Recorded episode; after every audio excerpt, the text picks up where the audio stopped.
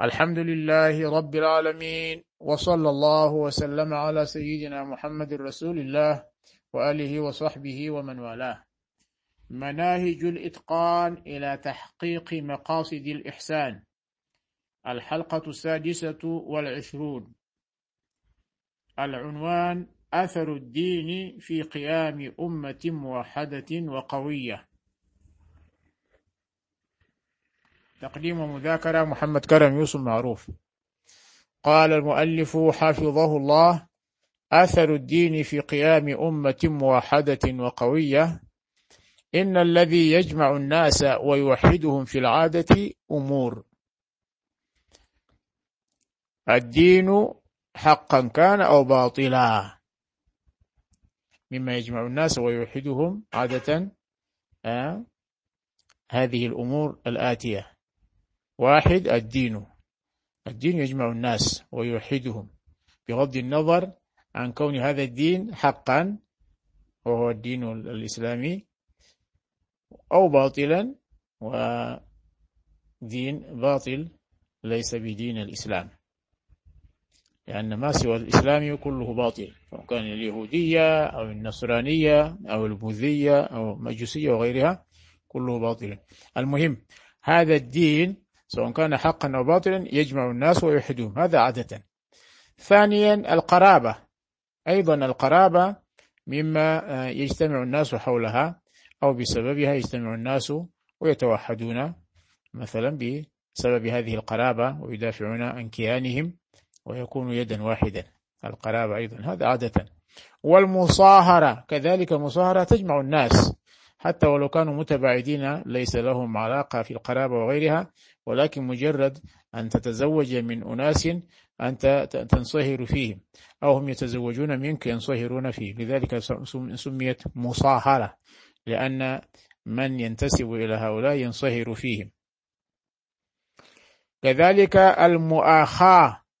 المؤاخاة أيضا مما تجمع الناس وتوحدهم في العادة. مؤاخاة. يعني اللي هي مثلا الحلف آه، مثلا آه، سواء كان بين شخصين أو بين جماعة وجماعة مؤاخاة. وبذلك كان النبي عليه الصلاة والسلام آخى بين المهاجرين والأنصار لأن هذا كان لأنه سبب في جمعهم وتوحيدهم. المجانسة أيضا مما يجمع الناس ويوحدهم. المجانسة في صفة من الصفات أو في مهنة من المهن أو آه، في أي شيء إذا حصلت المجانسة فيما بين جماعة وجماعة بين فرد وفرد أيضا تكون سبب للاجتماع وسبب للتوحد. الشراكة في العمل أيضا الذين يجتمعون في العمل زملاء مثلا في العمل تحصل لأن هذه مثلا المشاركة في هذا العمل يجمعهم لأنها كل يعني حمهم واحد أو هدفهم واحد وهو العمل والإنتاج والاستفادة من حوله ويتعاونون في ذلك ويجتمعون ويتوحدون حتى يحصل الإضراب. إذا كانت الشركة مثلا لا تعطي العمال أو لا تزيدهم كذا يتوحدون هم ويجتمعون حول آه، لمهمة واحدة وتجمعهم لأن القاسم الذي يجمعهم هو آه، واحد. قال وأعظمها وأقواها الدين الحق في الحال وفي المآل. أعظم هذه الأسباب وأقوى هذه الأسباب التي ذكرناها هو الدين الحق هو دين الإسلام هو الذي يجمع الناس ويوحدهم حقيقة. في الحال أي في الدنيا وفي المآل أي في الآخرة أيضا ينفعهم وبسببه آه، ينجون. في الحال والمآل في الحال والمآل أي في مآلهم وفيما يؤولون إليه. ذلك كأنه يعلل الشيخ آه، السبب. ذلك لأن الله تبارك وتعالى جعل سره في أنبيائه ورسله. جعل سره في أنبيائه ورسله بالوحي ثم بنصرهم وإعطائهم المعجزة. جعل سره في أنبيائه ورسله وسرهم سر الأنبياء والرسل مودع في الدين الحق. يعني من أراد سر الأنبياء والرسل الذي أعطاها الله عز وجل لأنبياء ورسله هو آه، مدع في الدين الحق. إذن لابد أن يتمسكوا بهذا الدين الحق. حتى يجدوا هذا السر. حقيقة. ومن أهمية الدين في الحياة أمور. من أهمية الدين في الحياة أمور. واحد إزالة إزالة سلطان الشهوة والهوى والدنيا والنفس والشيطان عن القلوب. إزالة سلطان الشهوة. بسبب الدين آه، الشهوة أو سلطانه سلطانها يزول. بمعنى الشهوة إذا غلبت على الإنسان هو يفسد. وبسبب غلبة الشيطان وثوران في الشيطان الشهوة يقتل ويشتم ويتعدى ويفعل. وهذا سلطان الشهوة. الدين هو الذي يرشده وهو الذي يزيل هذا السلطان ويحكم يحكمه الدين يكون يتحكم فيه. كذلك الهوى نفس الشيء. والدنيا الهوى هي هو هو هو ميول النفس أهواء النفس ما تميل إليه النفس تاركة لشريعة الله عز وجل. وما جاء به النبي عليه الصلاة والسلام النبي عليه الصلاة والسلام قال لا يؤمن أحدكم حتى يكون هواه تبعا لما جئت به. إذا بسبب الدين يزول الهوى. والدنيا كذلك. الدنيا وزخارفها وأهواؤها وميولاتها وزخارفها. كل ذلك بسبب الدين يزول محبة الدنيا. والنفس أمارة بالسوء. كذلك بسبب الدين أيضا يزول آه، تهذب النفس. والشيطان شيطان كذلك له إغواء. أيضا بسبب الدين يزول إغواؤه ويتغلب عليه المؤمن. عن النفس الشيطان عن عن القلوب عن القلوب. إزالة سلطان الشهوة والهوى والدنيا والنفس والشيطان عن القلوب. هذه هي المهلكات نفسها. وبذلك أي بهذه إذا زالت هذه الأعداء من شهوة من سلطان الشهوة والهوى الدنيا والنفس والشيطان عن القلوب. يزول الشرك نعم. يزول الشرك والكفر. يزول الشرك والكفر والنفاق والرياء والعجب والاغترار وتثبت أجدادها. إذا زالت هذه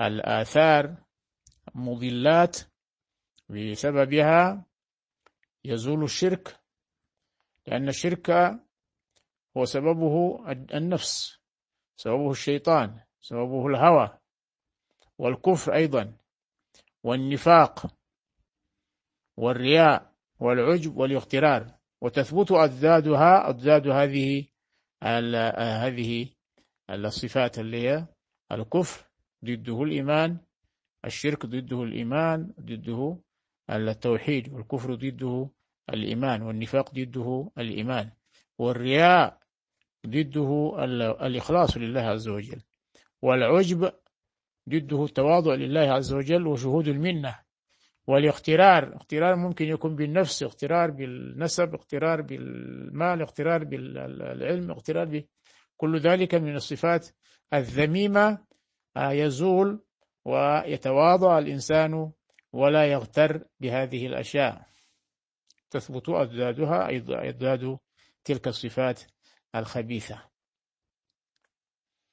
ثانيا تصحيح النية. من أهمية الدين في الحياة تصحيح النية وتقوية العزيمة وتصحيح اتجاه الإرادة وهو الهداية إلى الصراط المستقيم. تصحيح النية وتقوية العزيمة. العزيمة هي القصد. تصحيح اتجاه الإرادة. أيضا يصحح اتجاه الإرادة اتجاه القصد يكون وجهته إلى الله عز وجل. وهو الهداية إلى الصراط المستقيم. ثالثا الرقابة على النفوس. بعد أن يصحح نيته ويستقر يصحح يراقب النفس على النفس في سلوكها في الخلوات وهو سر المحاسبة. يحاسب نفسه بعد أن آمن بالله تبارك وتعالى واتبع نبيه صلى الله عليه وسلم وصحح نيته وقوى عزيمته وصحح اتجاه إرادته. إذا أيضا يتابع النفس لأنها شريرة وتتفلت ويمكن أن تغفل صاحبها. لذلك لا بد من المراقبة مراقبة على النفس. والنصح لها في الجلوات بالتزام ما وجب عليها من فرائض الدين وسننه قياما بوظائف العبودية وحقائق الربوبية. بمعنى آه، أيضا يستمر وينصح في الجلوات بالتزام ما وجب عليها من فرائض ينصح للنفس بالتزام ما وجب عليها من فرائض الدين وسننه. لأن سنن الدين أيضا هو مما يقوي الفرائض ويترقى به الإنسان ويتقرب به الإنسان إلى الله عز وجل. كل ذلك قياما بوظائف العبودية. يكون كل هذا العمل الذي يقوم به من النصح وتصحيح النية والمراقبة النفس وكذا وكل هذا آه، قياما بوظائف العبودية لأنه عبد لله عز وجل طلب منه أن يقوم بهذه الوظائف وظائف العبودية. استقامة العقول. كذلك من أهمية الدين في الحياة يعني يستقيم تستقيم العقول به أي بالدين. وبإرشاداتها بإرشادات العقول يتحقق الاختيار الأفضل. الإنسان بإرشادات العقول لأن العقول ما سمي العقول ما سمي العقل عقلا إلا لأنه يعقل صاحبه عما يضره. وما أوتي الإنسان المؤمن بعد الإيمان بالله عز وجل كالعقل الرجيح أو الراجح. العقل هذا هو أهم نعمة من الله عز وجل أن يكون أن يؤتى الإنسان عقلا. وقال وبإرشاداتها يتحقق الاختيار الأفضل وانتهاج المسلك الأكمل ويتم إقامة نظام الدنيا وإداراتها. بإرشاد بإرشاد العقول يختار أولا يختار الإنسان الأفضل وينتهج المسلك الأكمل المسلك الأكمل أو الطريق الأكمل. ويتم بذلك بالعقول إقامة نظام الدنيا حتى نظام الدنيا وإقامتها هذا يحتاج إلى العقل وإداراتها إدارة نظام الدنيا أيضا كيف يديرها؟ أيضا بالعقل. إقامة حركة الحياة بالاستقامة لعمارة الآخرة أيضا يعني من أهمية الدين آه، إقامة حركة الحياة. الحياة تكون قائمة على الاستقامة لعمارة الآخرة. هو لأن المقصود الأكبر أساسا هو عمارة الآخرة. بتنمية القوى المدركة. القوى المدركة في النفس بتنميتها لأسرارها وأنوارها. فتنغلق أبواب الشر والغواية وتنفتح أبواب الخير والهداية. نعم. ولهذا لم يخل زمن منذ خلق الله السماوات والأرض من قائم لله بحجة ومن شريعة تشتمل على تكليف بالعبادات ودين يصون ويقوم الاعتقادات. ولتحقيق ذلك بعث الله الرسل والأنبياء وأنزل معهم الكتب والأحكام وأيدهم بالمعجزات الخارقة للعادات. لهذا أي لهذا الدين ولأهمية الدين في الحياة الله عز وجل لم يخلو زمن آه، خلق الله السماوات والأرض فيه من قائم لله عز وجل. الله عز وجل يكون هناك إما الأنبياء والرسل وبعدهم الدعاة والعلماء والذين يقومون بنصح العباد. هذه آه، لم يخلو زمن منذ خلق الله السماوات والأرض من قائم لله بحجة يقوم لله تبارك وتعالى بأمر الله عز وجل بحجة ومن شريعة أيضا لم يخلو من شريعة أي زمن به شريعة تشتمل هذه الشريعة على تكليف بالعبادات ودين يصون ويقوم الاعتقادات. نعم.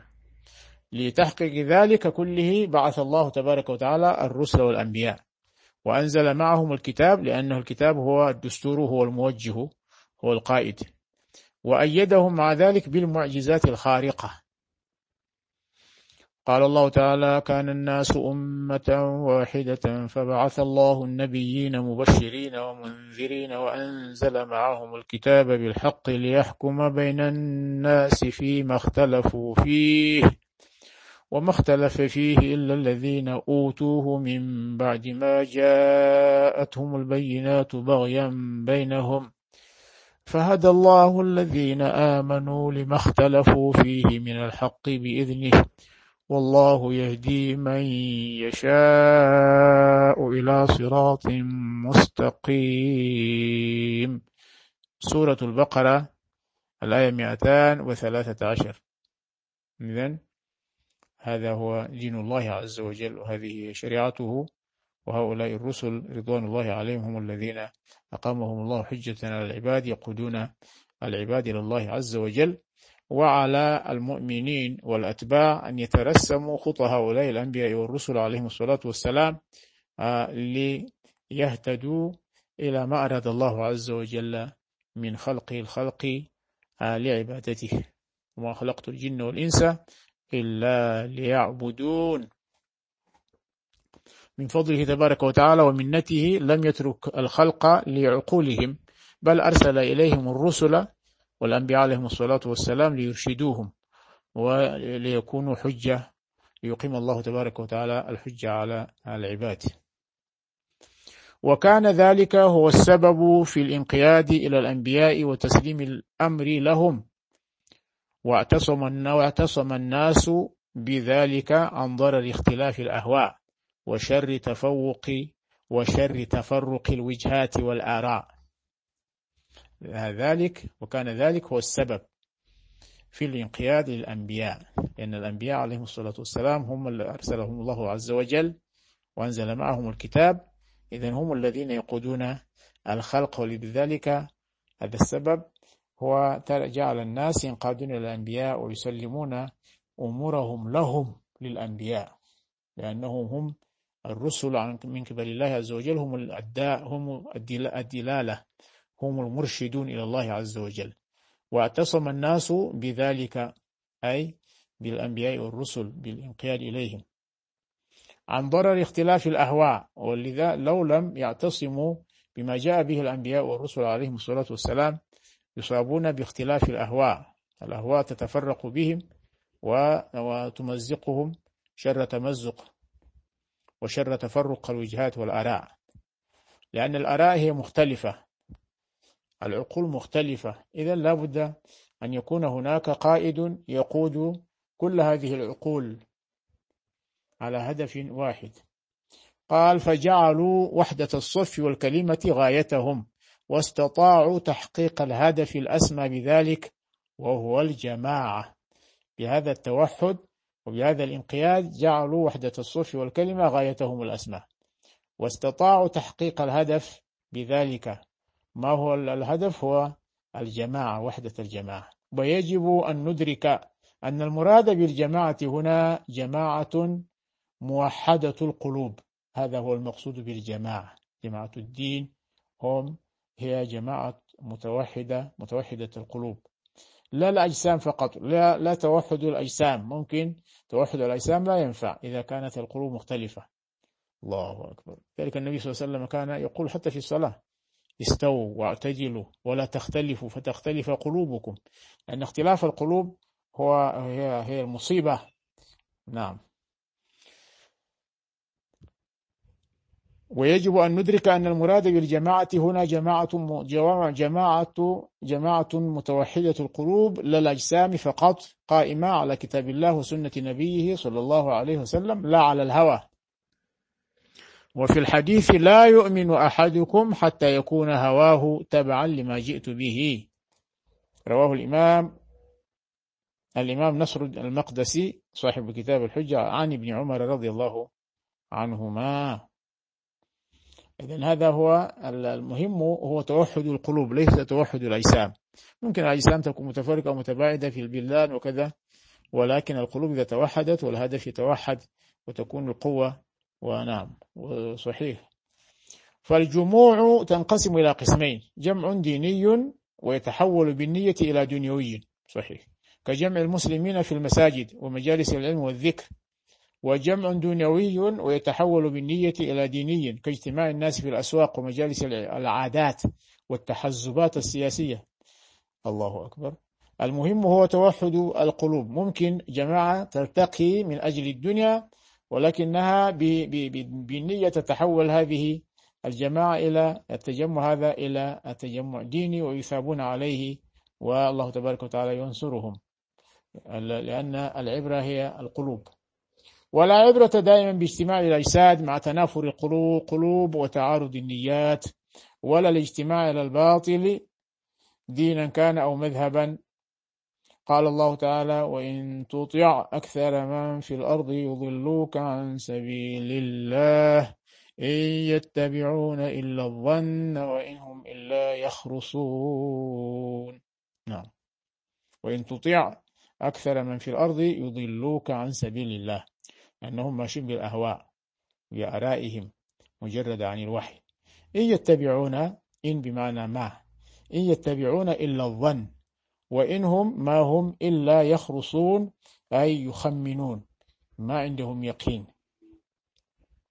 ولذلك كان اجتماع الصحابة مع رسول الله صلى الله عليه وسلم واجتماع وكان واجتماع المريدين مع مشايخهم أعلى وأرقى من اجتماع من اجتماعات طلبة العلم بمعلميهم. نعم. لأن هؤلاء قصدهم هو الدين هو نصرة الدين نصرة رسول الله صلى الله عليه وسلم. وهؤلاء المريدين كذلك وجهتهم هو الله عز وجل. هم يريدون وجه الله تبارك وتعالى. إذا اجتماعهم كان أعلى وأرقى من اجتماعات طلبة العلم ومعلميهم إذا كان اجتماعهم اجتماع هؤلاء الطلبة من أجل يلبس فقط المعرفة وليس فيه نية صالحة لنصرة الدين ونشر العلم وكذا. إذا لم تكن فيه نية لا, لا ينفع هذا الاجتماع. قال آها ولذلك كان اجتماع الصحابة مع رسول الله صلى الله عليه وسلم واجتماع المريدين مع مشايخهم أعلى وأرقى من اجتماعات طلبة العلم بمعلميهم أو اجتماعات زعماء الدنيا بأتباعهم. زعماء الدنيا بأتباعهم يجتمعون آه، اجتماع سياسي واجتماع دنيوي واجتماع آه، بس لأغراض آه، ليس من أجل الدين وليس لنصرة الدين وليس بنية صالحة. إذا اجتماع الصحابة رضوان الله عليهم واجتماع المريدين بمشايخهم لأنهم يريدون وجه الله عز وجل مريدين. سمي المريد مريدا لأنه يريد وجه الله عز وجل. الله عز وجل ذكر ذلك. واصبر مع الذين يدعون ربهم بالغداة والعشي يريدون وجهه. وصلى الله على سيدنا محمد وآله وصحبه ومن والاه. نواصل إن شاء الله تعالى.